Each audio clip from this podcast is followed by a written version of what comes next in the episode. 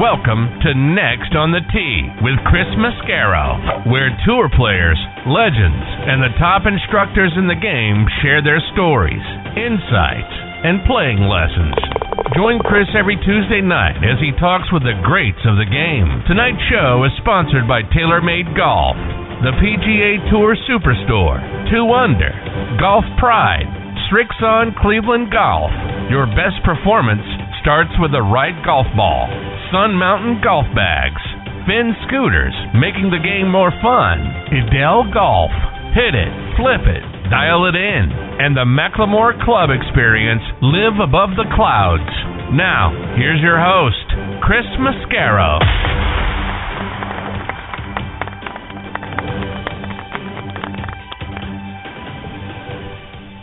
Good evening, folks, and thank you for joining me here on Next on the Tee. I'm your host, Chris Mascaro.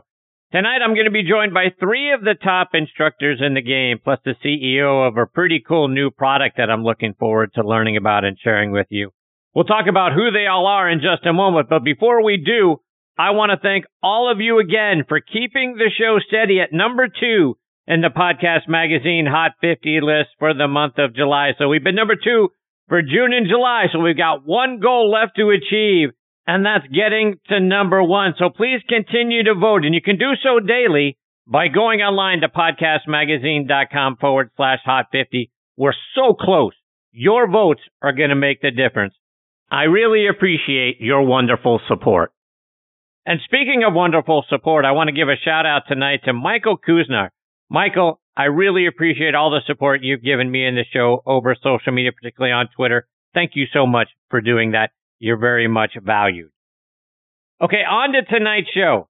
First up is going to be our resident director of instruction, Tom Patri.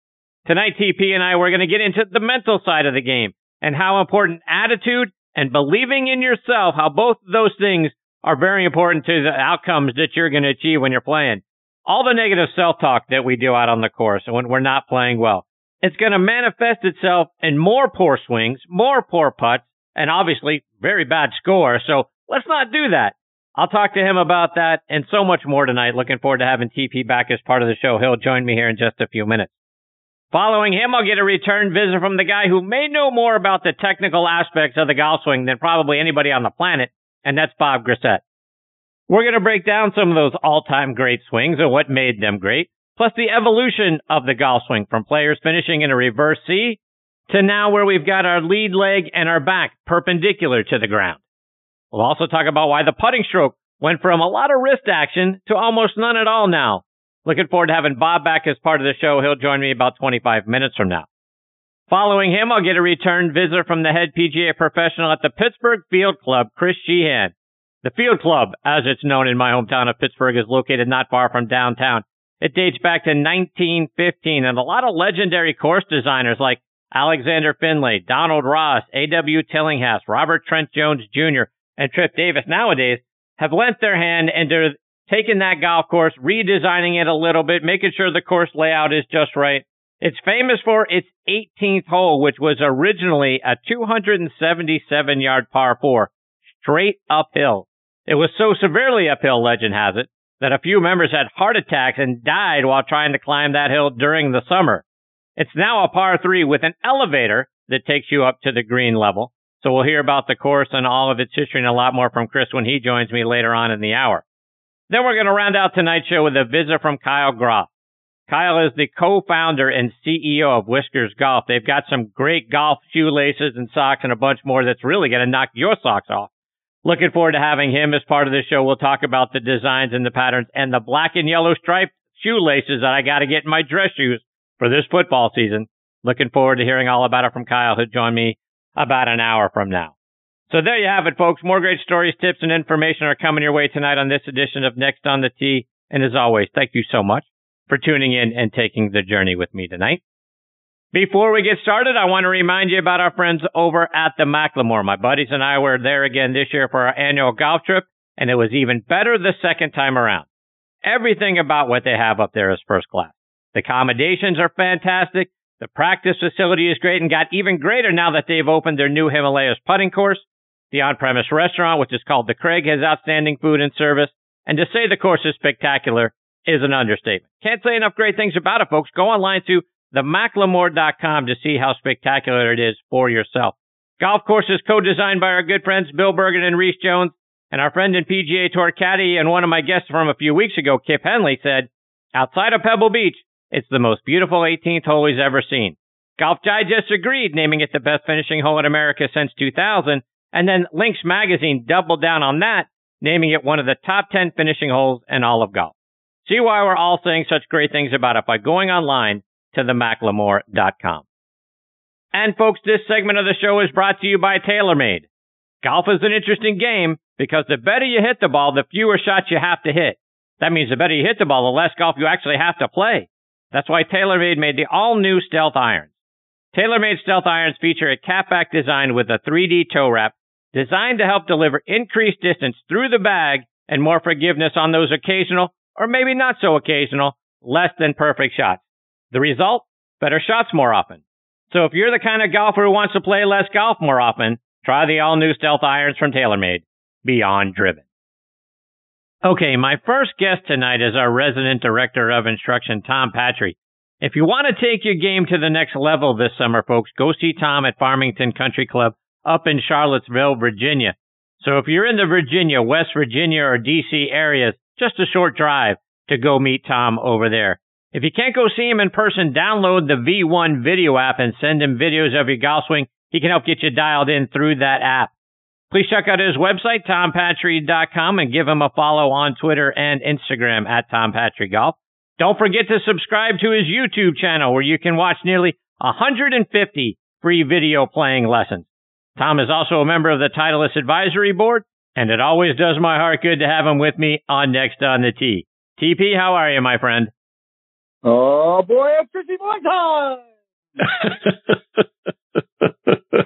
TP, how are you, my friend? I'm good, pal. How you doing, Chrissy? What's going on? Number two on the podcast. It's unbelievable. You guys are rocking. You're the best. It's incredible. Very blessed. Yeah, very blessed. Couldn't be more thankful. Unbelievable. And it's all because of great guests like you, Tom. Incredible. Incredible stuff. Indeed. Tom, I got to get the Live Golf conversation out of the way tonight. And since we last spoke, we've seen Brooks Koepka officially join them. Carlos Ortiz went that way. We hear Paul Casey is on his way to Live. And then whispers in the wind, little rumors, Patrick Cantlay, Xander Schauffele, Victor Hovland. One of those guys, all of those guys could be next. If that were to happen, Tom, we'd have 8 of the top 30 over on the Live Tour, I guess you'd say. If that happens, where do we go from here, Tom? I mean, Jay Monahan, you know, try to do something if he digs his heels in, and Greg Norman remains steadfast that he wants to crush the PGA Tour. Well, I just don't know. I mean, obviously, I'm as a fan, I just sit back and get your popcorn to watch what happens. But I'm starting to get a little concerned that, boy, a lot of guys are heading over there. It seems like a steady stream of 1 or 2 a week. I'm going to go back to this thing I say to you every time we talk about this. And you can talk about the money. You can talk about the poor way the PGA Tour is handled. I think they have handled it very poorly. You can talk about, whether you like or dislike Greg Norman and his tactics. You can talk about a lot of things. It goes back to one thing for me, Chris, and it's always going to go back to one thing for me, Saudis. And do you want to get in bed with the Saudis? If that's who you want to get in bed with, if that's who you want to hang with, if that's what you're okay looking away from and overlooking the things that they've done and represent, then go ahead and do that. I mean, if that's what it is. And I think JT made the best comment of all time. He just wants to say, one of you guys just stand up and say what it really is. I went for one thing. It's a money grab. That's all it is. I went for the money. I didn't go because it's going to better golf. I didn't go because it's a better tour. I didn't go because it's a greater opportunity to play great golf, or they have incredible sites or anything like that. It's a money grab. And if that's what you're all about, and that's who you are, and you want to take money from the Saudis, have at it. Now, as far as Xander Schauffele and Patrick Cantlay are concerned, and Victor Hovland's been rumored for, a number of weeks now. It's amazing to me. And I think you saw it, because I saw it, the comments that Fred Couples made about Mickelson and the Live Tour this past week. And I give Freddie a lot of credit for standing up and saying what he said. But my understanding is that Cantlay and Freddie have become good friends. And now what's going to happen, like the comments he made about Mickelson, I don't care if I ever talk to him again or play golf with him again. Does this whole thing create an incredible divide among great friends who have played tournament golf together for God knows how long? And what does it do to relationships that are, you know, important relationships within the golf world? It's ugly on every front. It's just absolutely ugly on every front. So let's make it ugly on yet another front, because as we've seen over the last few days, right, Ian Poulter sued the DP World Tour so that he could go play in the Scottish Open, and he won, oh, by the way, at least a temporary stay. It could start to get to a point, Tom, where this thing gets litigious. I mean, if the majors, and we know the PGA Tour doesn't run the majors, but if Augusta National and the USGA and the RNA and the PGA of America were to get together and say, nope, none of the guys that have defected and gone over to the LIV Tour, they are no longer allowed to play in the four majors. And now we start to get the attorneys involved. I mean, this could really, I mean, I get the personal things from player to player could get ugly, but boy, you start to get lawyers involved and this thing really starts to get super ugly. Yeah. So let me answer on two different fronts there. First of all, Ian Poulter is what the English people call a wanker. Okay, and I'll leave it at that. He's a complete wanker. Okay, hey Poulter, I hope you're listening. You're a wanker. Okay, give me a call, Poulter, you wanker. And that's number one. Number two is on the legal side. You're right, Chris, and it's going to happen. That's the first of many situations that will involve lawyers and courtrooms and rulings and a tremendous amount of money being spent both on players' parts and on tournament directors' parts and back and forth. It's you're right. It's going to get incredibly again a whole nother front that we were just beginning to unravel and address. It's bad for golf. Okay, I have friends in my golf world that think the LIV Tour is a great opportunity, and I look at them like, "What the hell are you talking about?" And they look at me like, "Don't you understand, Tom?" So even on my own front, on a personal front, Chris, it's creating a little bit of a divide. And I have dug my heels in, not because of what it's doing to the PGA Tour. It has nothing to do with that for me. It has to do with who the Saudis are, period. It has to do with ethics and morals and how you treat human beings, both males and females, and different cultures. And for me, I can't accept it or condone it in any way, shape, or form. All right, so let's move on to more positive conversation as we look ahead. Yes, let's do that. Yes. We look ahead a couple of weeks to the Open Championship. Rumor has it, speaking of rumors, you played the Old Course, Tom. What's it like just trying to put a peg in the ground on the first tee of the Old Course? So, Chris, I think we shared this off air a little bit, and I'll go into a little more detail. You know, the golf's been everything to me, Chris, in my life. It's been my whole life. It's kind of who I am and how I identify myself and how other people identify me. And other than my wife and my immediate family, it's the most important thing in the world. The game itself, the game is my best friend outside of my wife. It's provided me with incredible joy and some tragedy as well. It's just been an emotional ride for me. So my dream was always to play. One of my dreams was always to play St. Andrews. And when I played several times now, but my first occasion when I went over, a good friend of mine, Jeff Holt, the USGA, arranged for me to have a tour of the RNA, which was extremely special to me to get into the RNA and be shown around by the curator. It was just an incredible happening for me to be able to get in there. And I held the claret jug, I held the Ryder Cup, and the great room, and just through up to the secretary's office and so forth. It's always incredible. So much so that when I came out, they had arranged me to play immediately after the tour. And this guy kind of speaks to who I am as far as what golf means to me. I walked onto the first tee and just out of nowhere, I didn't even feel it coming. I actually just broke down and started crying. like a baby, like an absolute little child on the first tee. And the people who I was paired with, who they had made this arrangement for me to play with, were looking at me like I'd lost my mind. But it was so emotional for me to be there at the home of golf. And then after I played that day, I walked across and through the village to the University of St. Andrews, to the graveyard where both Alan Robinson, old Tom Morris, and young Tom Morris are buried. It was kind of like a pilgrimage, if you would.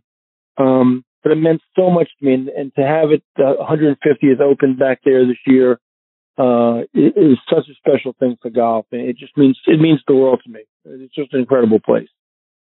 So you threw out the name Alan Robinson. Old Tom Morris, young Tom Morris, got it.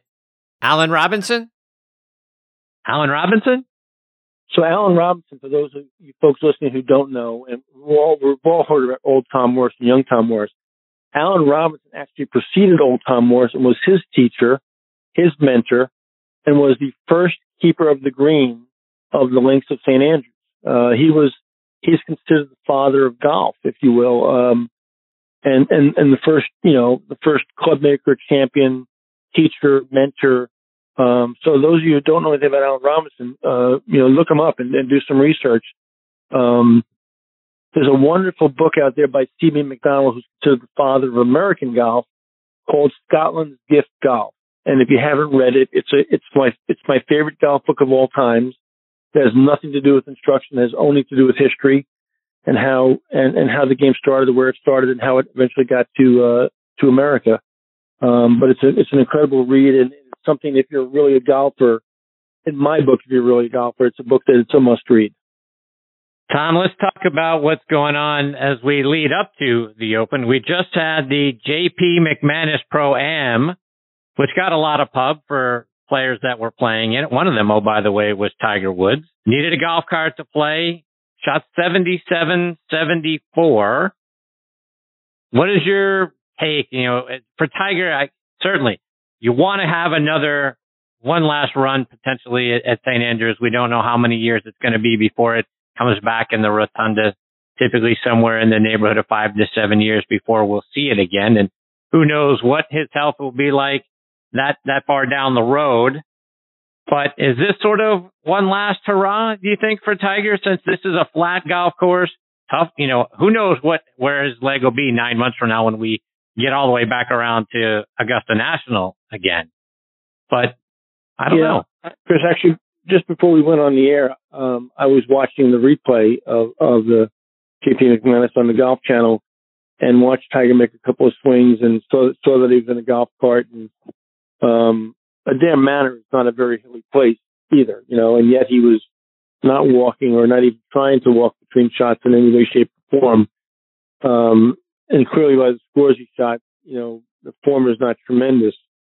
I say the same thing I always say to you, Chris. Every time I have this guy dead and buried, he pulls a rabbit out of his hat. But I got to say, and I hate even doing this because I'm going to get mud all over my face again. I don't see it. I think we've really come to the end of the road. The scores that he shot at the earlier events at both Augusta and the PGA Championship were not very stellar, and nor did his form look stellar in any way, shape, or form. He looked like he was in a great deal of pain. He didn't look like he was moving tremendously to me during the broadcast just before we went on tonight watching it. I don't have a lot of high hopes for any kind of miraculous endeavor this next week. Tom, switching gears, I want to get a playing lesson or two from you on the mental side of the game. And I saw you commented on Twitter to a response to a video that the PGA Tour put out showing a player that had been sort of berating himself, missing a short putt, you know, kind of angry, you know, doing that negative self-talk that we do so often out on the golf course. And your reply was, attitude equals performance. You are what you believe you are. Talk about that. Yeah, you know, because I've been really, really blessed in my life to be around some people who are incredibly positive in the coaching world, sports psychology world. Two people that come to mind immediately with this question. Jay Wright, the just recently retired coach at Villanova, wrote a book called Attitude. Jay's a good buddy of mine and probably one of the most positive human beings on the planet. The glass is always half full with Jay Wright, always half full. And there's always a way to get better. There's always light at the end of the tunnel. That's just the way Jay lives his life, the way he coaches, and the way he is day to day.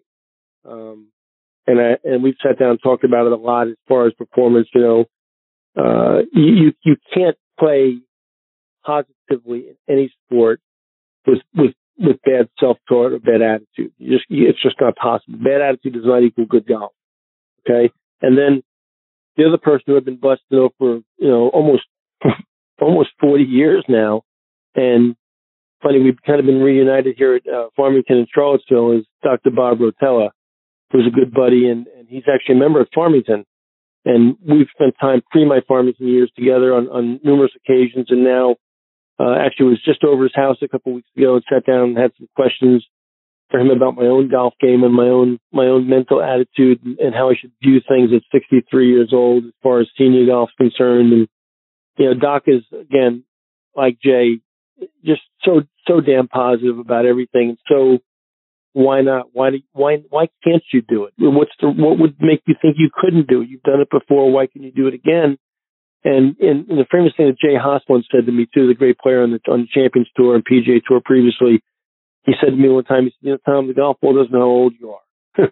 And I've always remembered that. And I just think that, so many of my junior players, play one bad event and they put their finger on the panic button.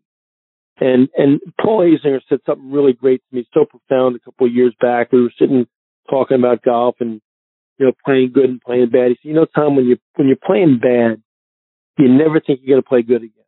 And when you're playing good, you never think you're going to play bad again. And the truth is, neither one of those things are true. It's all a big cycle. And golf is a difficult game with a lot of moving parts at a high rate of speed. The guy who recovers the quickest is the guy who takes his hand off the panic button the soonest. And I've always remembered that by Paul and the great insights from both Jay Wright and Bob Rotella. And I think every day we put our feet on the floor out of bed because we have a choice we can make. And I just choose that my glass is half full. It's very, very simple. I just think that's the best way to be successful. So take that a step further, Tom. I mean, Ben Hogan always used to say the most important shot in golf is the next one.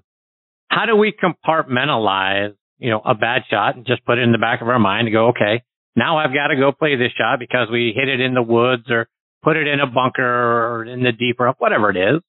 How do we compartmentalize that, let that go, move forward and now say to ourselves, I got this next shot. I can put this one on the green. I can make par from here. How do we do that on a consistent basis? Well, I think the first thing you have to understand, Chris, right away is there's two things you can't control. You can't control the future. It hasn't happened yet. And you can't control the past because it's already happened. The only thing you can control is the present. The only thing you have any semblance of control about is the present, where you are presently. And I think in golf, it's so easy to get ahead of ourselves. See, if I make par in 17 and 18, I'm going to break 80, or I'm going to break 100 for the first time. Or, I can't believe I made that damn double bogey back on 15. How stupid am I? I can't believe I did. And you're carrying it forward with you. So I think one of the things you've got to do, and you call it the putting it in a compartment, is you've got to understand that the only thing you have control of is the present. And you can't live in the past and you can't look into the future. It's not possible. Okay. It's not possible. So I think good players, two things. Good players have very short memories. They don't carry things forward. And a good buddy of mine, Mike Diffley, who's a great club professional in New York and a very fine player, played a bunch of senior majors and won a bunch of tournaments in the Mets section. He and I grew up together. And Mike has a 30-second rule. After he hits a crappy shot, you have 30 seconds to be pissed off. If you want to be pissed off, you have 30 seconds. You have a 30-second rule. After 30 seconds, you got to check back in. That's the rule.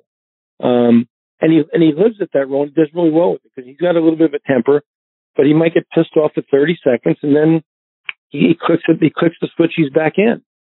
And you got to do that as a player if you're going to be successful. You can't be dragging things through the mud for 2 and 3 holes. You're going to spin recklessly out of control and it's going to be over. Tom, one of the things you mentioned is looking ahead. and we're both baseball fans. You know, the one thing you don't do in baseball on any level, one thing you don't do is when the pitcher's got a no-no going, you don't ever talk to him about it. Most of the times you don't even sit near him. But our buddies, when we're playing, boy, Chris, you're playing great. You know what? If you par these last two holes, you'll break 80. Yeah. Thanks. Appreciate that. How do we get ourselves back in the moment when our buddies have just let us know that we're about to shoot the round of our lives? You know, I tell my juniors all the time, my college players, my professional players that I coach, you know, your mental ability to stay in the present, your ability to stay positive, your ability to put things away that are done, is a skill, just like chipping and pitching is a skill, just like driving the golf ball is a skill, just like being a good putter is a skill.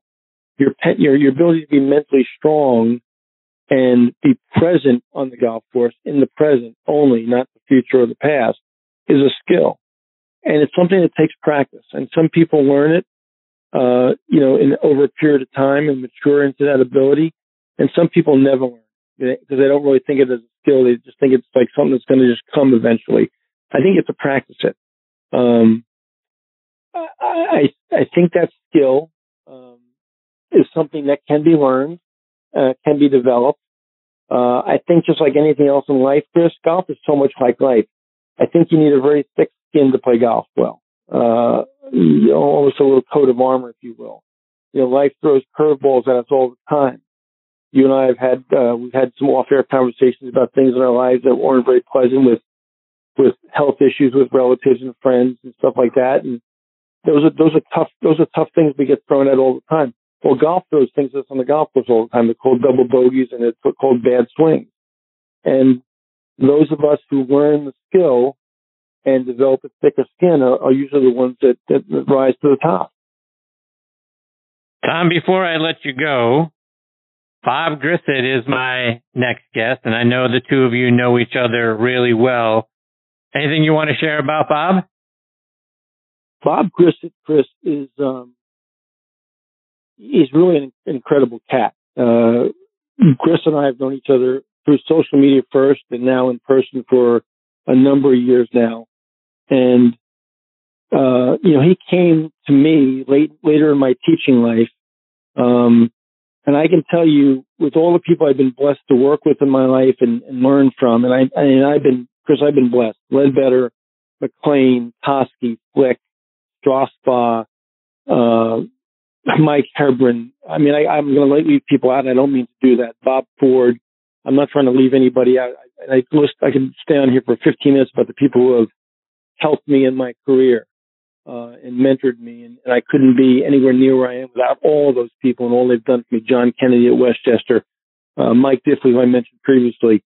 Bob Grissett is one of the greatest physicians to the TP fold of all time. He's a brilliant guy. He's a thoughtful guy. He's an incredible teaching mind, coaching mind. He is just, his talent runs so deep, and I have so much respect for the guy. He's so passionate about what he does, and he's been later in my life a huge influence on me. I called him just last week one night about 10:30 at night. He picked up the phone. I had a question for him about my own golf game. When I look for information, or I look for help, with my own game, we're all still trying to get better every single day. He's the guy that I call. He's the first guy that I call right now in my life. Wow. So you're blessed to have him on your show. I love the guy dearly. Please give him my best. The guy's just a tremendous human being and a guy that I really dig talking to about the golf swing and just a quality guy. So you're really blessed, Chris, to have him on. So please give him my best. I absolutely will, and you're 100% right that I am blessed to have him on, and I'm looking forward to getting to him here in just a moment. TP, before I let you go, remind our listeners all the places that they can find you, whether it's on your website and it's on social media. I could care less about where they can find me, Chris. I wanted to say again, as I said the last few times I've been on, I'm so happy for you with that podcast poll. You put so much into this. We are all blessed to be part of your show. You're the best at what you do, and I hope that somebody out there recognizes that and we move this thing to the next level for you, because you deserve it, pal. I appreciate that very much, TP. I love you, my friend. Stay safe. All the best to you and your family. Look forward to catching up with you again in a couple weeks. You got it, pal. Tell Griff I said hi. I absolutely will do it. Take care, Tom. Thanks, buddy. That is the great Tom Patri. I'll tell you where you can find TP. TomPatri.com is his website. Tom Patri Golf is where you can find him on Instagram and on Twitter. And the best place to find him is on the V1 video app. If you're not anywhere in the Virginia, West Virginia, or D.C. areas, get a video of your golf swing, send it to Tom. He'll help you get to the levels that you never thought you could. He'll get you there, and he'll get you there this summer. Before I get to my next guest, Bob Grissett, I want to remind you about a few of our sponsors, starting with our friends over at Srixon Cleveland Golf. Is your driver adjustable? Of course it is. How about your irons? Didn't think so. Adele's new SMS irons give you adjustability in an iron to match your swing. These new irons come with three weights lined up across the back of the club. By moving the heavy weight to the heel, center, or toe location, you can match the club to your swing instead of vice versa. The result? Total control of the club face for more distance and accuracy. Your irons can't do this. Check them out online by going to adelgolf.com. I also want to give a shout out to our friends over at Squares Golf. Are you like me, always considering new golf equipment? Maybe a new driver? Well, let me reset your thinking, because I discovered Squares Golf Shoes. The patented Squares Toe provides balance, stability, and a wider base for increased connection to the ground, effectively increasing your swing speed by 2.2 miles per hour and an average of 9 yards of distance. Independent testing proves it. That's right. It's proven in science. Go to squares.com, get the Squares 30-day money-back guarantee, and use promo code DISTANCE to get $20 off. Remember, distance comes from swing speed, and swing speed comes from your connection to the ground. Squares, the distance golf shoe. Okay, now back and next on the tee with me is not only one of the top instructors in the game, but a guy whose support over the last few years has meant the world to me, and that's Bob Grissett. Let me remind you about Bob's background. He played his college golf at the University of Miami. He's been annually named by Golf Digest as one of the top instructors in the state of Florida. He is the former director of instruction at the club at Morningside in Rancho Mirage, California. He's written a couple of great books, 10 Lessons, The True Fundamentals of the Golf Swing, and 10 Keys, Basic Elements of the Golf Swing. And I'm very honored to have him back with me again tonight here on Next on the Tee. Hey, Bob, thanks for coming back on the show. Hey, Chris, how are you doing? I'm almost in tears with all the tremendous compliments that Mr. Patrick paid me. And well-deserved, by the way, so I'm glad you heard all of those. Back at him. I love that guy. He's just one of the highlights of my life was, getting introduced to him and becoming a friend. And same with you, Chris. You do an incredible job, great interviews, great show, and I'm happy to go in there and try to vote 4 times the same day. I appreciate you, Bob. I appreciate that very much. You're awesome. So, Bob, it's been a little bit, almost exactly a year since the last time I got to have you on the show. Catch us up. What's been going on with you? Same thing. Just, doing my thing. I teach in Boca Raton and do a lot of online lessons to clients all over the world. Had like 4 or 5 of those today. The last one I did happened to be the Titleist rep in Canada. So it's always busy. Keeping up with the Instagram, I'm just amazed how my count has been growing. I look at it every day and it's growing 100 to 200 to 300 people a day. It's crazy. Wow. That's awesome. Yeah, it's almost at 4,000, and I haven't paid for any of them. You know, they have these things there where you can pay somebody for followers, and I've shied away from that. But yeah, it's been crazy. So it's good to be busy. Bob, you've probably broken down more golf swings than anybody in the history of video breakdowns. When you look at the great ball strikers of all time, first of all, who are the great ball strikers of all time in your mind, and what similarities have you found that made them so? Well, if I had to rank them as the top five ball strikers of all time, I'd certainly put Mr. Hogan first, and then I'd put my old friend, Mr. Mo Norman, second. Lee Trevino is right in there. Tiger Woods is in there, and Sam Snead. That's who I would rank as the greatest ball strikers in the history of the game. I would rank Hogan and Tiger as probably the greatest two iron players that ever played. And in you know, dedication, desire, discipline, determination, the work ethic that all those guys had, you know, is really beyond belief. I had a phone conversation many moons ago with Mr. Hogan. And basically, he told me, if you have enough desire, dedication, discipline, and determination, you'll find what you're seeking. I was trying to persuade him to work with me, but he was not going to have any of that. But it was enjoyable to even talk with him on the phone. Look at Tiger. I mean, look at what this guy's been through in terms of his knee injuries, his back injuries, coming back to win the Masters in 2019.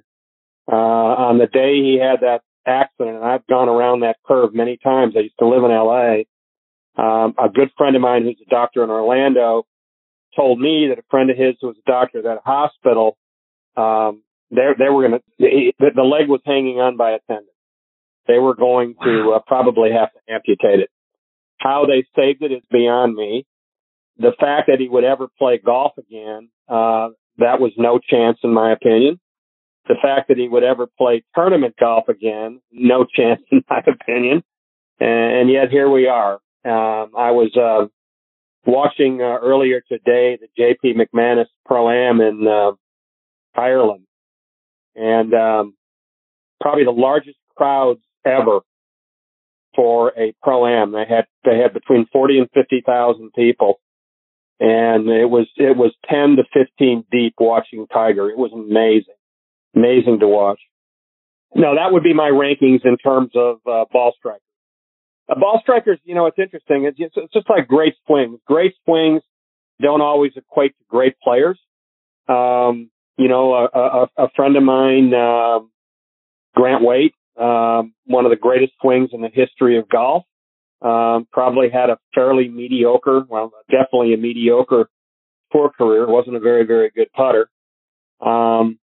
And there's been a lot of guys like that through the years. Tom made some interesting comments about, you know, playing in competition and how much mental it is. And, it takes a special breed of cat. You look at Scheffler and, you know, everybody was talking about how great this guy could become and couldn't win. And then he wins and then he went nuts. You know, he won there, I think, 4 times in like 6 weeks, and continues to play great. And it people don't realize how hard it is to win on the tour today and how deep the talent pool is. I mean, it's unbelievable. Bob, I want to go back for a second to the phone call with Mr. Hogan. I tell the story all the time about the first time I had the opportunity to interview Gary Player, and I'd gotten a phone number to reach out to him, and we were going to record the segment. And leading up to it, I was afraid that I dialed the number and he wouldn't answer. And then when I dialed the number and the phone started to ring, I became more nervous that he actually would answer. And he was fantastic, and he's been a wonderful guest on the show for many years, and I can't thank him enough for how gracious he has been with his time. But when you're dialing the phone to talk to Ben Hogan, what's that like? So I was young, playing, fresh out of college. Had spent 4 years with Toski at Ocean Reef. Had worked with Jack Grout and a number of Wild Bill Melhorn, O'Neill Buckwhite. Some of the names people don't know, but some of the great legends and names and ball strikers in the history of golf. Always trying to get my craft better. And I got into my mind I wanted to work with Hogan. So and I know he didn't work with anybody, but I sent him a letter, and I got a signed letter back, but which I'm sure was signed by his secretary, saying that I sent it to the factory, to the Hogan factory, and he was saying, you know, he doesn't come in at all. And then I knew that he played gin almost every day at Shady Oaks Country Club. One morning, I pick up the phone and I call Shady Oaks Country Club. And I said, I'd like to speak to Mr. Ben Hogan. And the lady said, well, he's not in right now. I had forgotten the time difference between Miami, where I was living at the time, and Fort Worth. So I said, well, I'd like to leave a message. Could you have him please call Bob Grissett back? And then I left my number. And at the time, I was living at the Country Club of Miami in a condo, and our phone was hooked into a switchboard, which if we had calls, there'd be a red light on the phone when you came over. So I went and played golf that day, didn't think much of it. And I got home, the red light was on. And I called the switchboard, and she says, a Mr. Ben Hogan called. Mispronounced his name, and he wants you to call him tomorrow morning at 10 a.m. So I did. I called Shady Oaks at 10 a.m. Fort Worth time the next morning, and he came to the phone, and I gave him a brief history, and he said, Bob, I can appreciate what you're looking for. If I gave lessons to everybody that asked for them, I'd be on the tee 24 hours a day. So I made it a practice many years ago not to give lessons to anyone. But if you have enough desire, dedication, discipline, and determination, you'll find what you're seeking. And that was the end of the conversation. Wow. But it's indelible in my mind. I mean, no doubt. It's because he was obviously a hero to me, and but the four D's is where it's at. And that's why I have so much respect for Mr. Woods. So let's talk a little bit more about Tiger. And we've seen him struggle in the comeback from the injury and all of that. Talk about the role that the right leg plays in our swing for right-handed players, right? Do you think Tiger's going to be able to, as you said, you never thought he'd play again, and if his leg was hanging on by a tendon, I could see why that would be your thought. But talk about the role of the right leg, and is he going to be able to kind of continue to play at a high level with what you've seen? This is going to take a few minutes to answer. So, first of all, in golf swings in the history of the game, we have three pivots, and I don't consider a backswing a turn. A turn is a partial element of a pivot. There are three movements in the pivot. There's extension of the spine. There's side bending, and then there's a rotation or turn. You can have a left post pivot, Johnny Miller, Nancy Lopez, Bryson DeChambeau, pre-long drive. You can have a center post pivot. That would be Hogan, Tiger, Snead, and most of the tour players. And then you can have a right post pivot. That would be, Ballard guys, Rocco, Ricky is a little into that right now, or has been for a couple of years, and I think that's why he's struggling. But regardless of all that, we get some confusion in golf in terms of the words weight shift and pressure shift. So we have tools to measure things now, which are pressure mats. They're not weight mats, they're pressure mats. And they're measuring ground reaction force. So all that means is they're measuring push into the ground. Like if you were to take Usain Bolt and put pressure plates on the starting blocks for him to run the 100-yard dash, his entire body mass, which would be his weight, would be out over the track, but those pressure mats would be registering 100 as he's pushing into them to push off. So in a golf swing, a left post pivoter or a center post pivoter is not moving any column or any mass to the right, but they're both creating an early pressure shift. So at address, a typical tour player is going to probably be 55 to 65% pressure left. It doesn't mean weight. It's not going to look like their weight's on their left foot. It's just pressure into the left foot. And, you'll see like Gary Player as an example, when he started his backswing, he did that by kicking his right knee in. Well, that's shifting pressure to the left, and then he recoils back. So there's an early pressure shift It goes from there to about 65 right, 35 left at P2, which is when the shaft's parallel to the ground. At P3, which is the left arm parallel to the ground, it gets to about 75, 25 right. At P4, and people will find this interesting, it gets at 50-50. So tour players are actually starting to shift pressure back to the left while they're still mid-backswing. So that Hendrik Stenson would be a good example, although he's moving mass at the same time. But when he gets to the top of his backswing, he's dead centered. His head isn't to the right.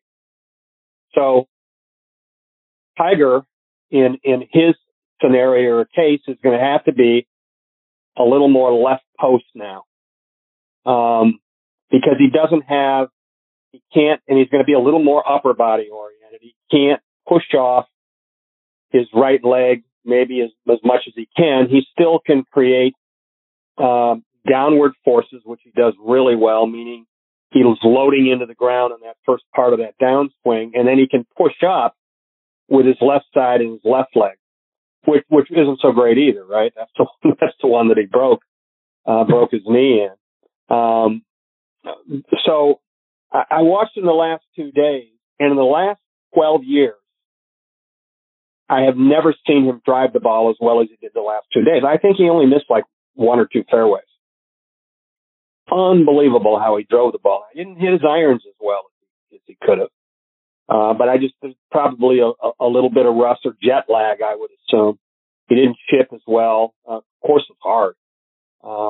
So Tiger's going to have to be, you're going to see a little more what I would call a left post swing, where you'll see him at the top of his backswing and he might be a little closer to his left side with his upper body. And you can play that way. I mean, as I said, just Johnny Miller played that way. One of the greatest ball strikers ever. Nancy Lopez played that way. Colin Montgomery, great player from England, played that way. So I think that's what you're going to see from Tiger. And, it really is going to depend with Tiger if he can walk, if he's able to walk to holes. 18 holes, 4 days in a row.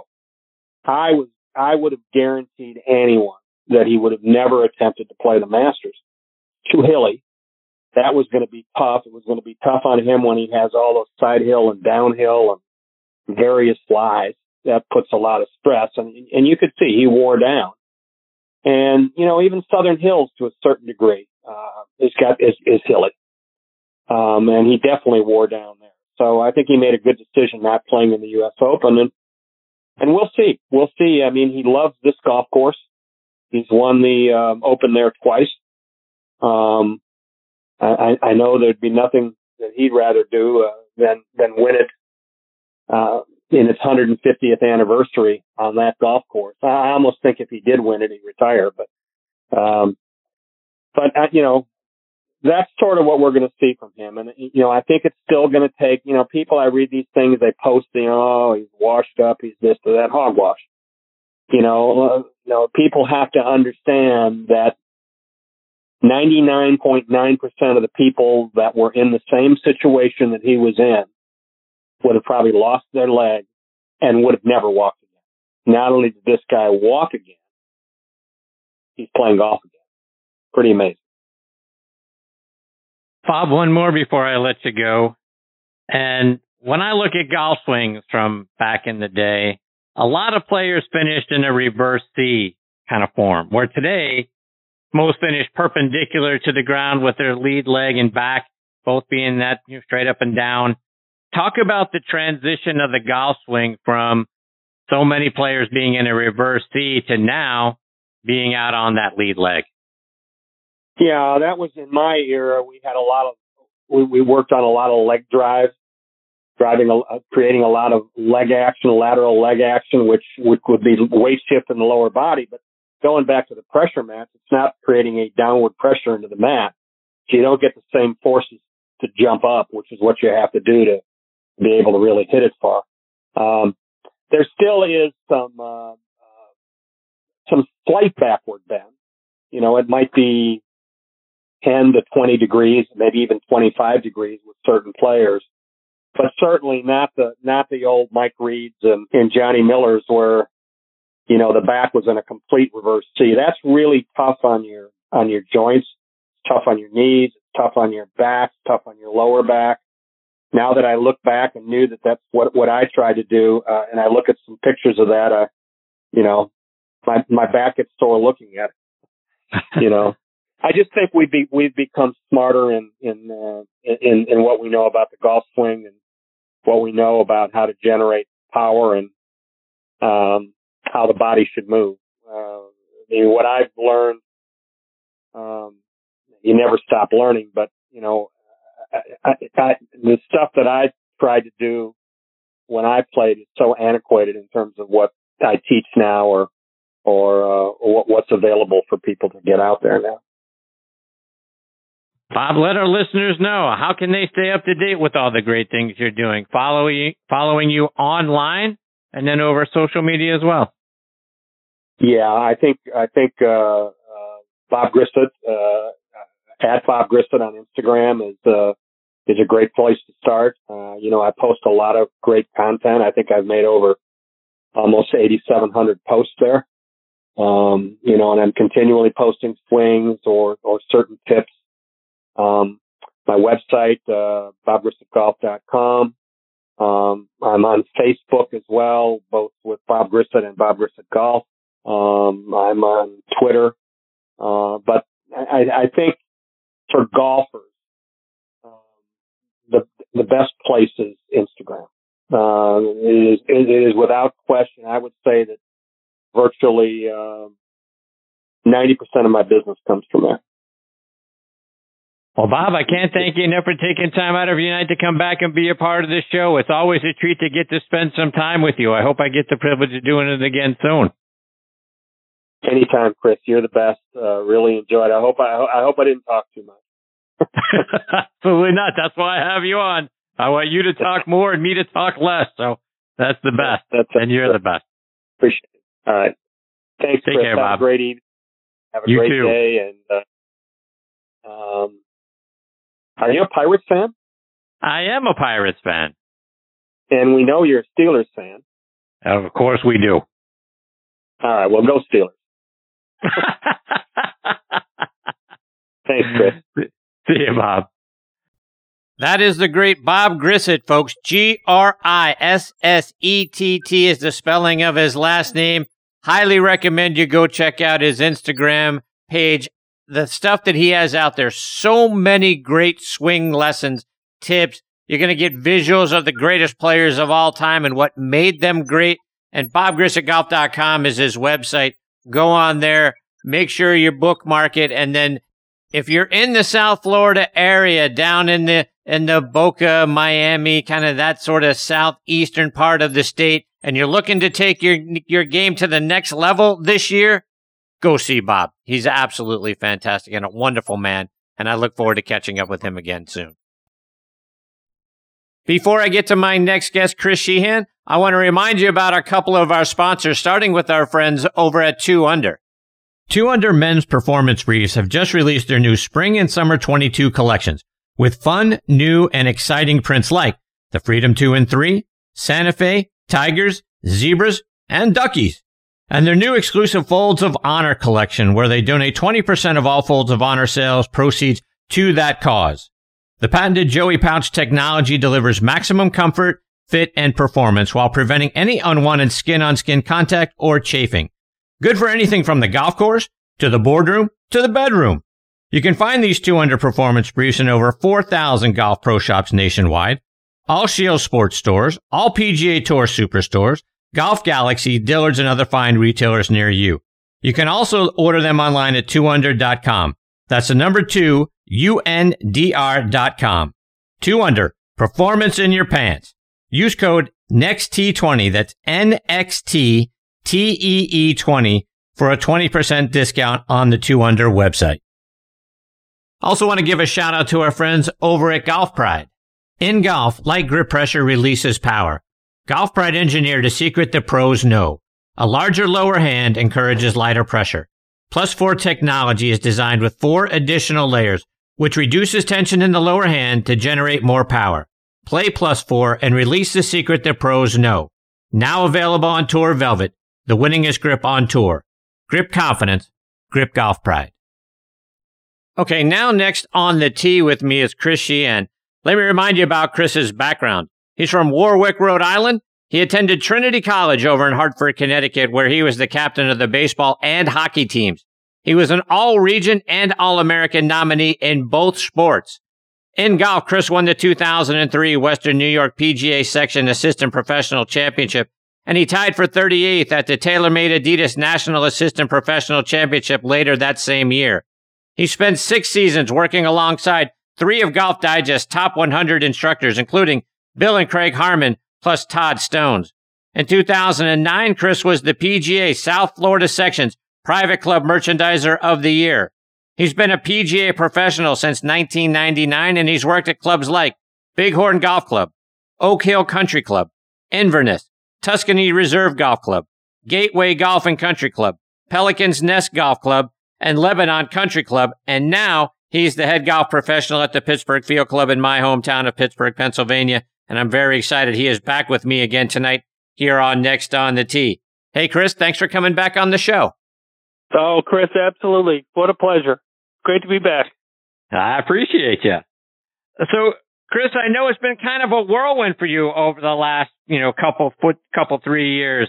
Talk about the opportunity. How did it come about for you to go from Lebanon Country Club to my hometown at Pittsburgh Field Club? And the Pirates are beating the Yanks right now, 4-1, so I'm sure that makes you happy. Yeah, it does. Yeah, when I worked at Oak Hill and Inverness, I always thought that, the field club, that sort of 100-year-old private club would be the place that I would get. And, it didn't work out when I was 26. We ended up in Florida, and, we got caught in the housing crash of 2006, and we just kind of bided our time. We ended up, saving our money and having a chance to sell our home, and we ended up at Lebanon and in 2017, and then the field club came open, and you go against all the young guns from Oakmont and Marion and all those kids, and poor membership at field club selected me, and here we are, the tenth golf professional at the field club in 140 years. So it's just, it was a whirlwind. It was certainly a life lesson in sticking to your plan, your guns, most importantly, being a good human. And here we are. I'm at, one of the finest clubs in America, and I just can't be prouder to be the club pro at Pittsburgh Field Club. And, Chris, the course is an Alexander Findlay design, and so is Lebanon Country Club. Talk about the design and the layout of Pittsburgh Field Club, and can you see the similarities in the influence Findlay had on both pieces of property?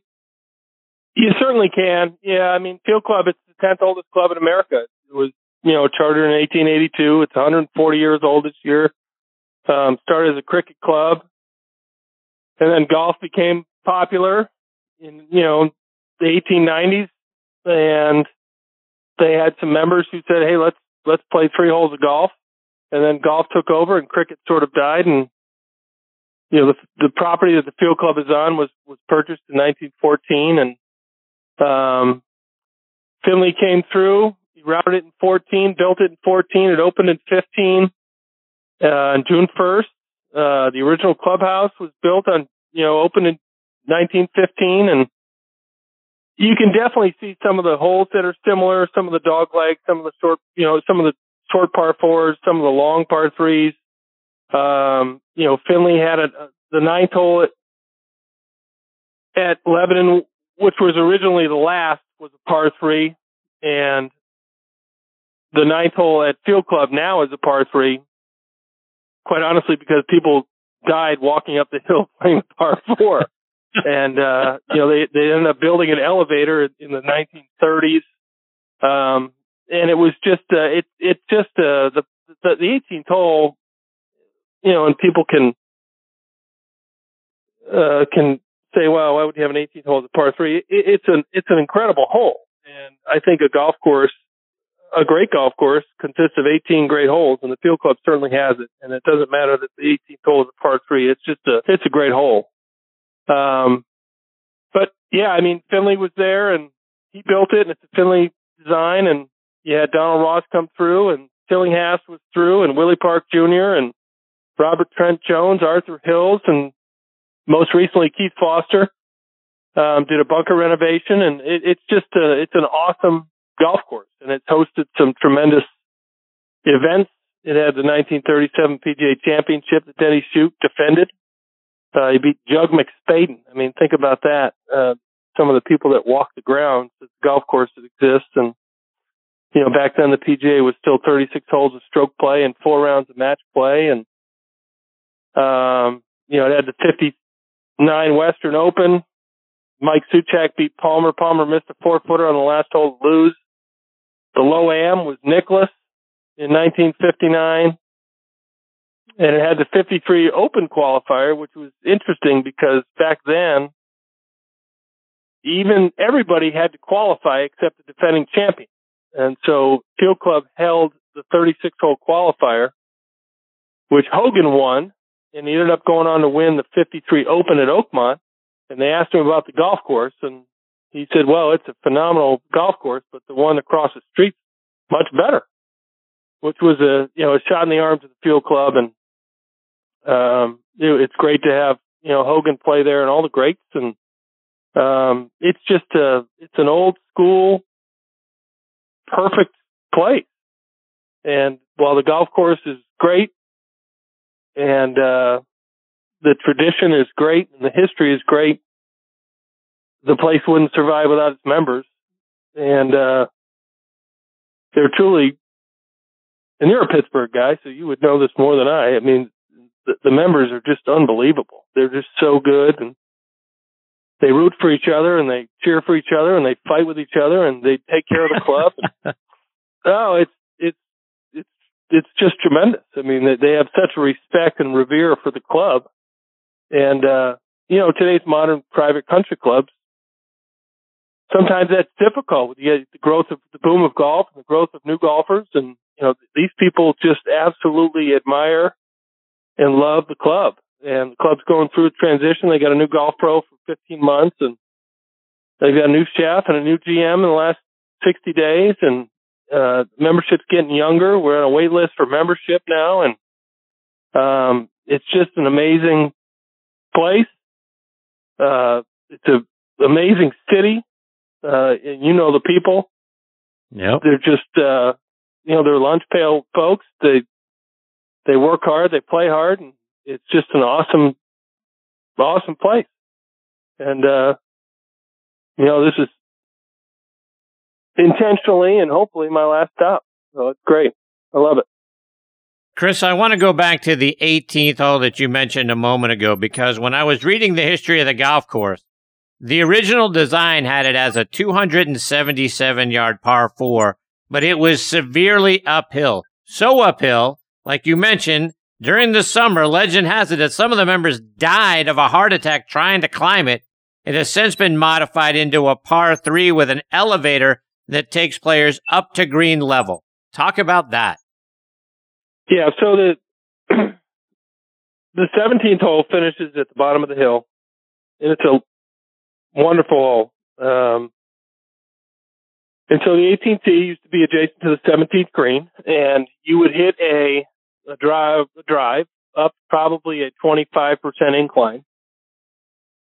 And then you'd have to hit, you know, wedge or mashie or whatever they were hitting back in the day, straight up another 25% incline. And it was just a hard walk. And after, you know, 3 hours and 30 minutes, it's a long walk. And it's a tremendously uphill walk. And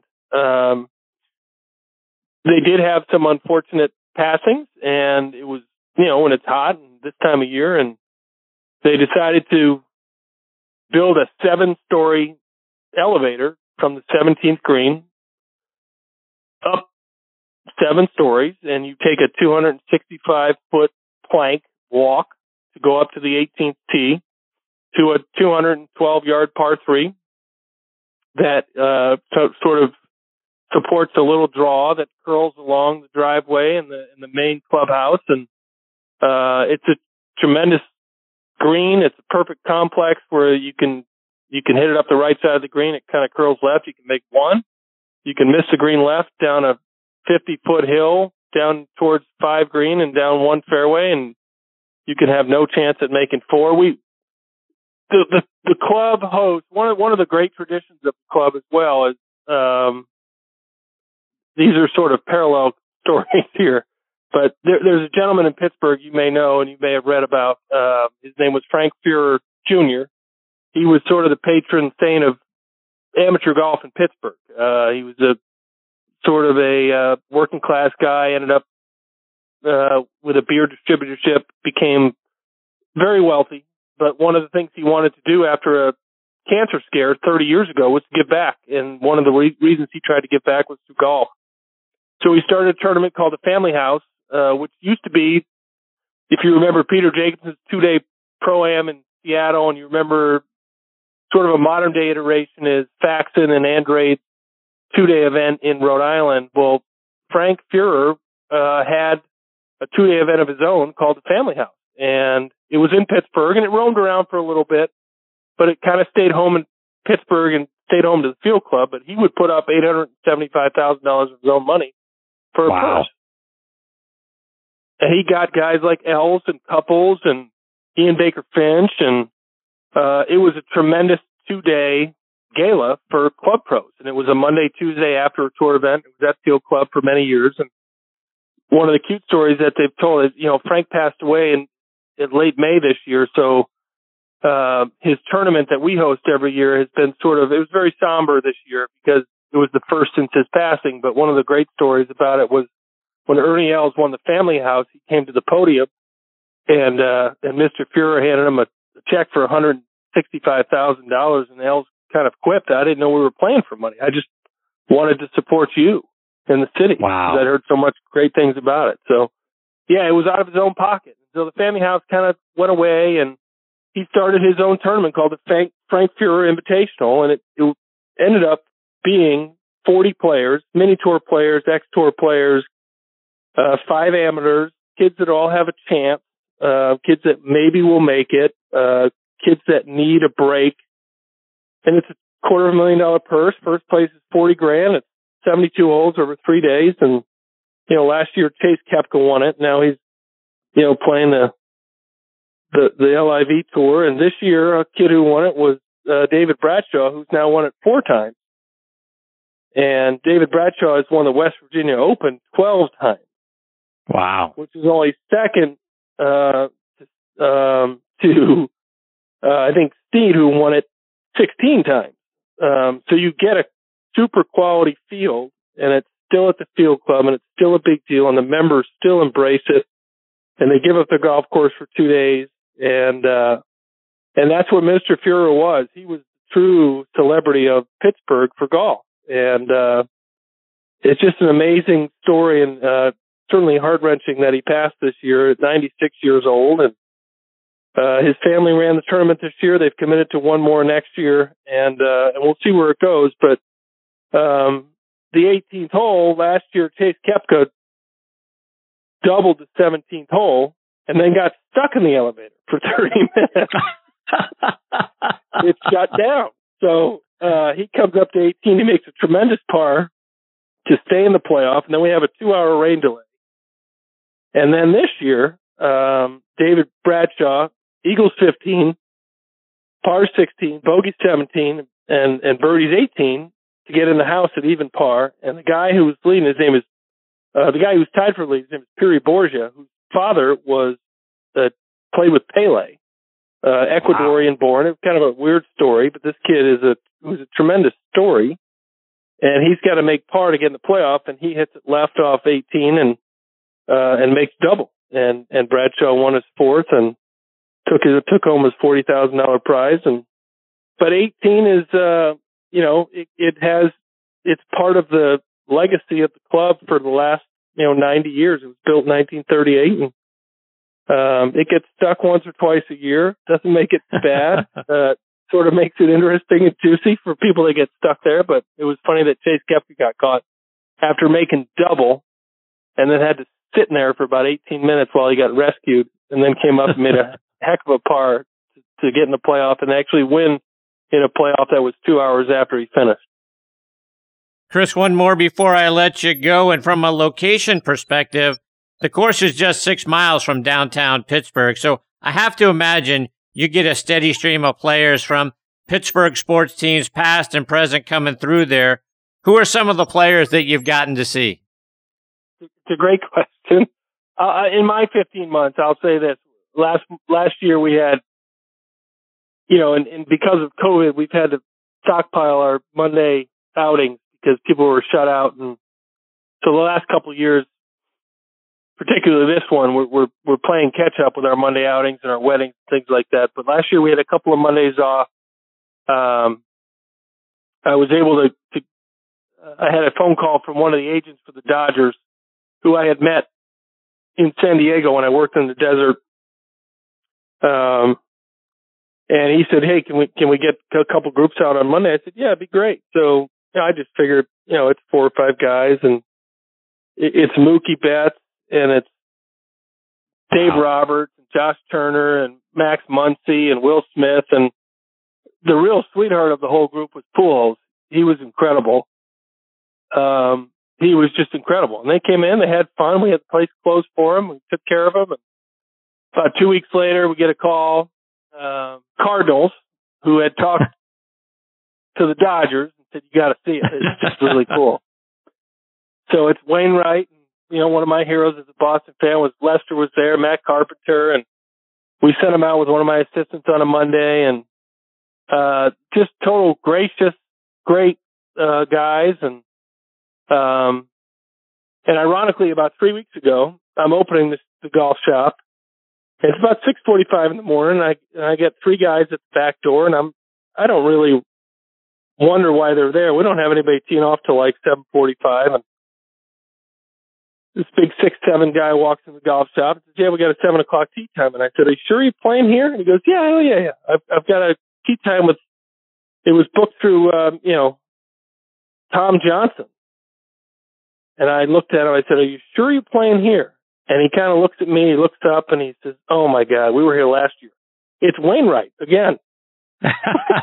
He's supposed to play Fox Chapel, so he gets dropped off with 2 of his buddies, and they're outside the golf shop, and then he realizes, "Oh my God, my ride just left."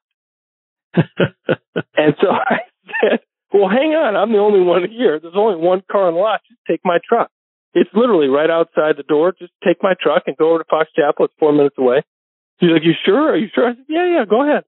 So he takes my car keys, he takes my truck over to Fox Chapel and plays golf. And comes to about 4 o'clock, and I call Alex Childs over at Fox Chapel. I say, "Alex, my truck's over." He goes, "Yeah, your keys are behind the counter."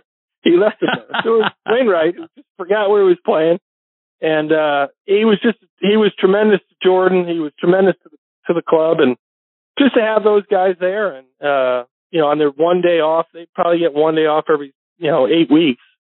It was great to have them at the club, and it was good to see them there and have some fun and let loose . But they were so gracious, and I'm so happy that they were there. That's awesome. Chris, before I let you go, remind our listeners, how can we stay up to date with all the great things going on out there at PFC? Follow you on social media and anywhere else online as well. Yeah, sure. Twitter, it's at PFC PGA Pro. And Instagram is Field Club Golf or Christian_Sheehan_PFC. I tend to post things about members and about their events. And I'd be remiss if I didn't say this to you. It's probably been, 5-6 years since we first talked. And, I know you're climbing the ladder and, the #1 rated podcast in the country. So, I'm happy for you. I'm proud of you and all your hard work. And I'm proud to be a small part of it. I wish you nothing but continued success with Next on the Tee and your Thursday night tailgate. So I'm just happy to be a small part of your program, Chris.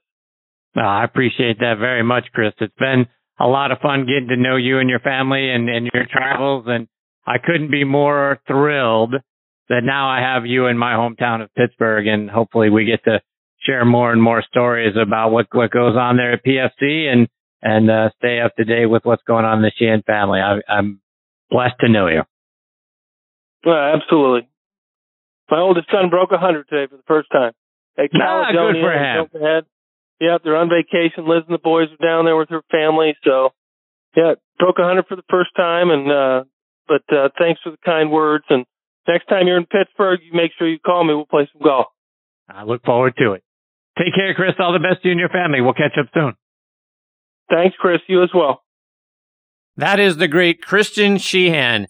And folks, a finer individual and a finer family you will not find on this planet. Chris has been a wonderful friend, like he says, going 5 or 6 years back. I've been privileged to have him on the show several times. Tonight was the 6th time that he has joined me. And each time it has been a privilege and a wonderful interaction just because that's the kind of guy he is. Pittsburgh Field Club is a place that I can't wait to get up to see. It's right there in my hometown. It's a perfect marriage.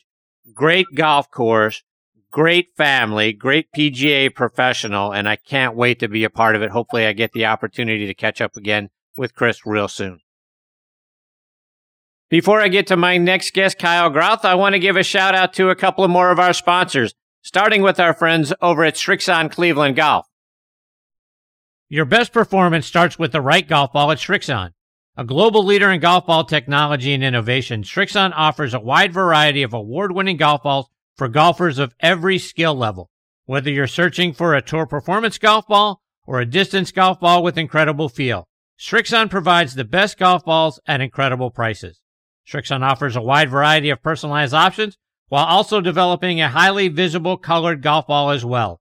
Select the right golf ball for your game today and trust it with Strixon. Check them out online at Strixon.com. Strixon.com. Find the right golf ball for your game today. I also want to remind you about our friends over at Sun Mountain. There's a company nestled in the valley of Missoula, Montana, that embodies the essence of quality, function, and innovation, and that's Sun Mountain, which started building golf bags back in 1981. They are an industry leader in golf bags, travel covers, outerwear, and push carts. With flagship products that you've come to know, like the C130 cart bag, the 2.5 ultralight stand bag, the Club Glider travel cover, the speed cart, and Rainflex rain gear. Sun Mountain continues its quest to provide the very best in golf products to every range of golfer. Visit them online at sunmountaingolf.com to look at their amazing products. Okay, now next on the tee with me is Kyle Groth. Kyle is the co-founder and CEO of Whiskers Laces, which is a premium shoelace company with laces that are going to liven up your golf shoes and knock your socks off. Kyle is from Delray Beach, Florida, played college baseball at Cornell University where he was a team captain and played first base and outfield. His fielding percentage during his sophomore year of .995 is the fourth best all-time at Cornell. And he ended his senior season with a bang, hitting home runs against Yale, Brown, and Penn, and had 11 hits over his final 6 games. Started Whiskers Laces back in 2017, and I'm glad to have him with me tonight here on Next on the Tee. Hey, Kyle, thanks for coming on the show. Hey, thanks for having me. You do your homework. I haven't heard those stats in a while. Absolutely. So, Kyle, take us back to those days at Cornell. How does a kid who was a 3-year all-county player at Pope John Paul II High School down in South Florida end up playing his college baseball up in Ithaca, New York?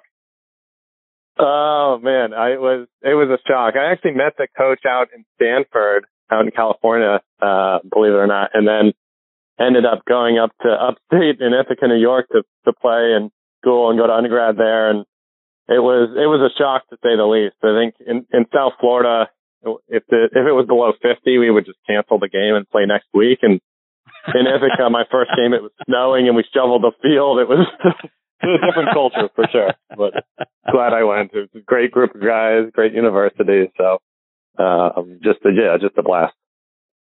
And Kyle, there have been some pretty prominent people in the world of sports who went to Cornell. People like Keith Olbermann from a broadcast perspective, hockey legends like Joe Newendike and Ken Dryden, Gary Bettman from a commissioner perspective, go way back in the day. Robert Trent Jones went there. Dick Schaaf went there. Our friend over on the football side to do a show called Thursday Night Tailgate, Ed Marinaro, as an alumni as well. Ever get a chance to spend any time around any of the Cornell legends? A few, you know, we used to have, just like athletic dinners with, and some of the Hall of Famers would come back into town, and, got to meet a few of them. And some up and coming as well. There's some hockey players that were there while I was there that I was friends with that are still doing well. And my roommate actually in college was a quarterback, and so I got to know a good bit of the football players and the alumni there. And trying to make it back every few years for some of the alumni events as well. So Kyle, about 5 years ago, you founded Whiskers Laces. Where did the idea to start a premium shoelace company come from? I think if you asked me 6 years ago if I would be in shoelaces, I probably would have said you were crazy. But I've always been fascinated with building fun brands, finding these kind of white spaces and categories that were forgotten. I started my career in spirits, bourbon, and then rum, helping grow a couple brands in those categories, and then was always really fascinated with the sock revolution. And I knew a founder of one of the sock companies that really helped lead the charge and take that category from the black, white, commodity-driven category to what it is today. And it was probably late 2016 when I ripped a pair of shoelaces. I was lacing up a pair of Cole Haan's, ripped a pair, and then went looking for a replacement pair of laces, and that's when it hit me that there really aren't any. You can buy your really cheap replacement lace of kiwis at the pharmacy or grocery store, but there really wasn't and weren't any brands out there that were making quality laces made in the U.S. With different styles, designs that would allow you to add a subtle pop of color. And so once it hit, I went down this like 6 month shoelace rabbit hole, just pulling all the data, the stats I could figure out, and who's in the market, who's doing what, who's doing it well, what are some of the barriers to enter just as a company and a consumer. And then I was lucky enough to partner and meet up with Mike Gossett, who's our chief of product. I knew very early that I didn't have the product sense and innovation knowledge, and so Mike spent 20 years of his career at Nike and Crocs and product innovation. And as soon as I pitched him the idea, he was on board. And so 2017, we started mapping out the product, figuring out how we wanted to launch, really test the business, test the category, prove the concept, and really prove that people would buy a better pair of laces, both from a product quality and also a style standpoint. And so we launched January 2018 was our first full month.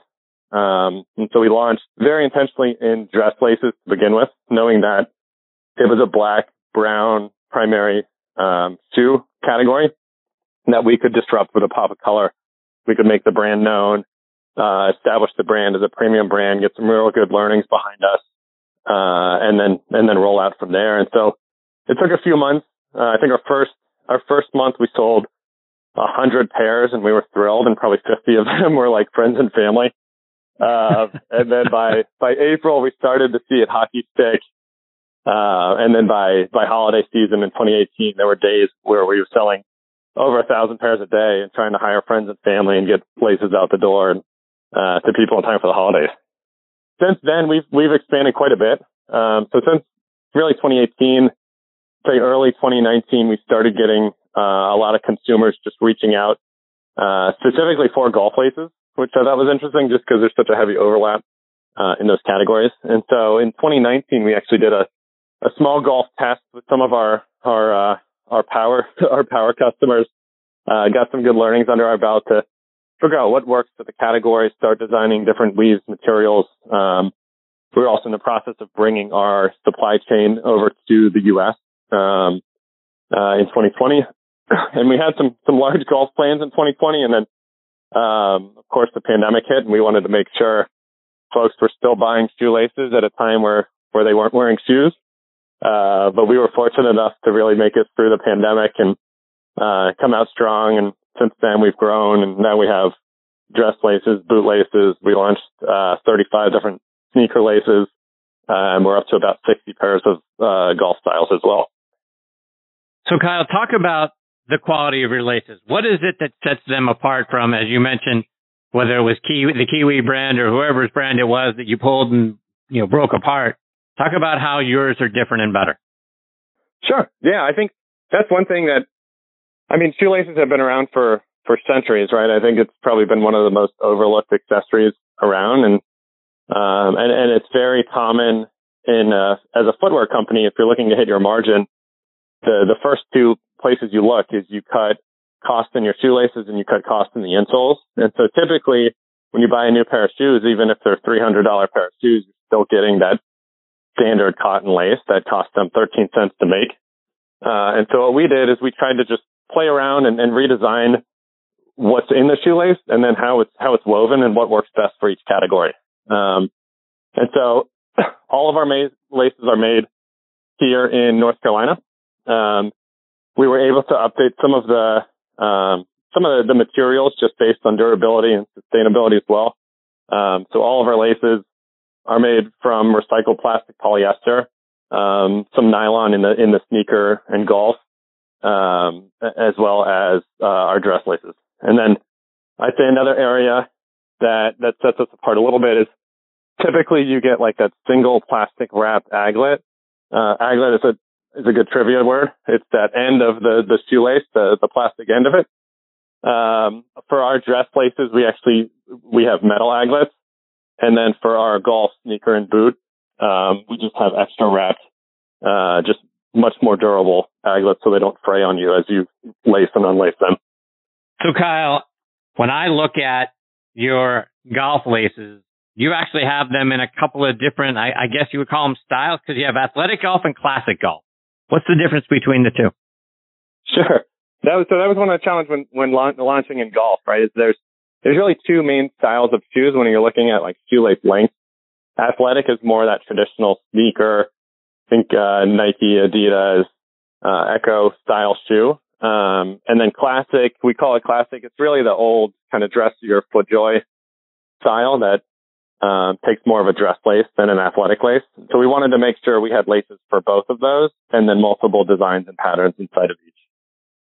You've also got a team collection, and as a Steelers fan, I got to get my hands on the black and yellow striped ones for football season. But you've got them in all kinds of different color combinations.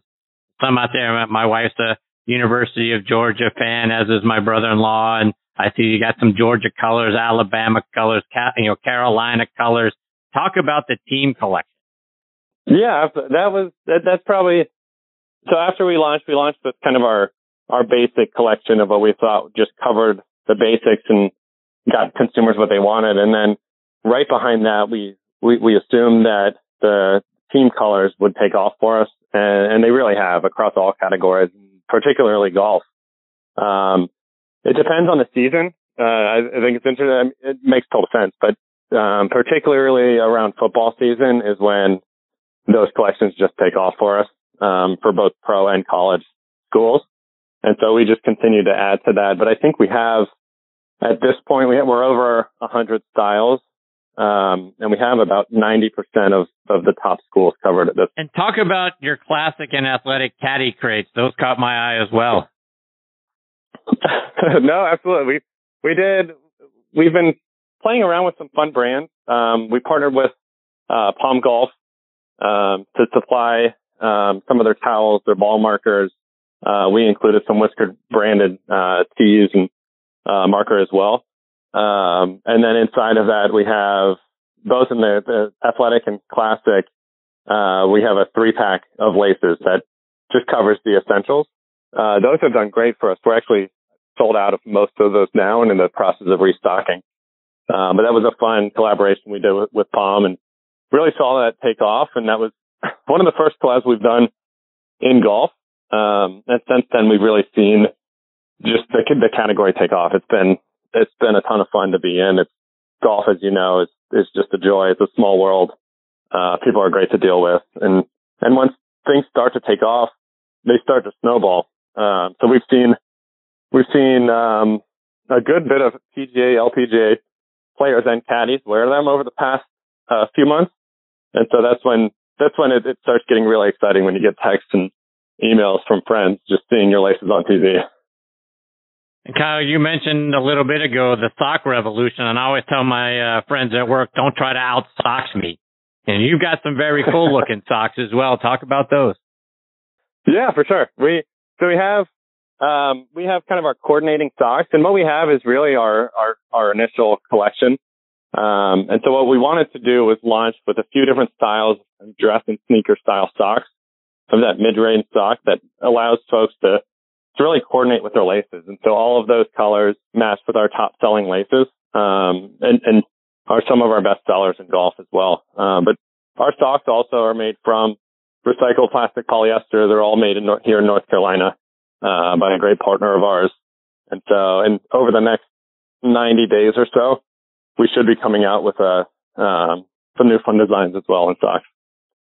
Kyle, before I let you go, let our listeners know, how can they go online, take a look at all the things that you have, from the laces to the socks and everything else, and then follow you on social media? Absolutely. So on social media, it's just at Whiskers Laces, and online it's whiskerslaces.com, or golf specific, it's whiskersgolf.com.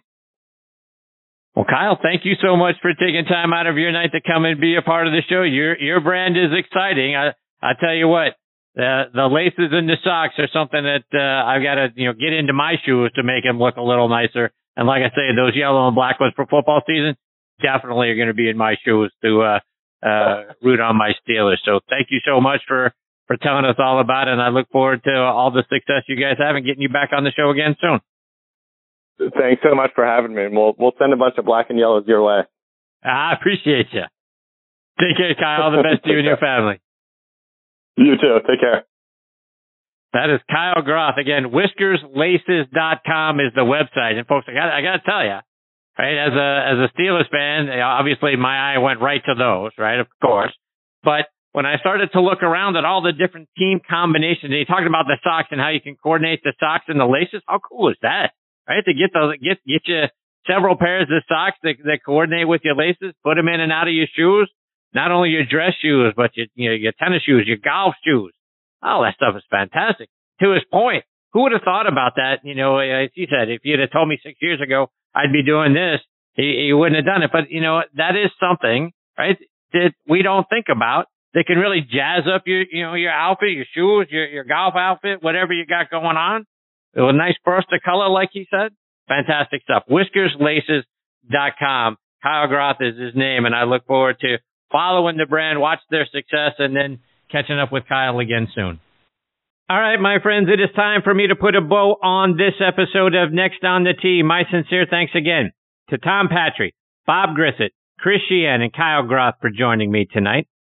Scheduled to join me next week are our good friend and the host of the Golf Kingdom, Rob Strano, will be back, as will 2013 Senior Open champion Mark Wiebe. And huge congratulations go out to his son, Gunnar, who Monday qualified for the Barbasol Championship this week up in Lexington, Kentucky.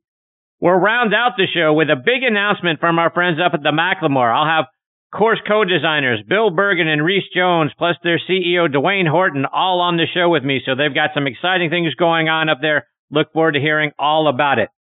So it's going to be a great show, folks. I hope you'll come back and be a part of it with us.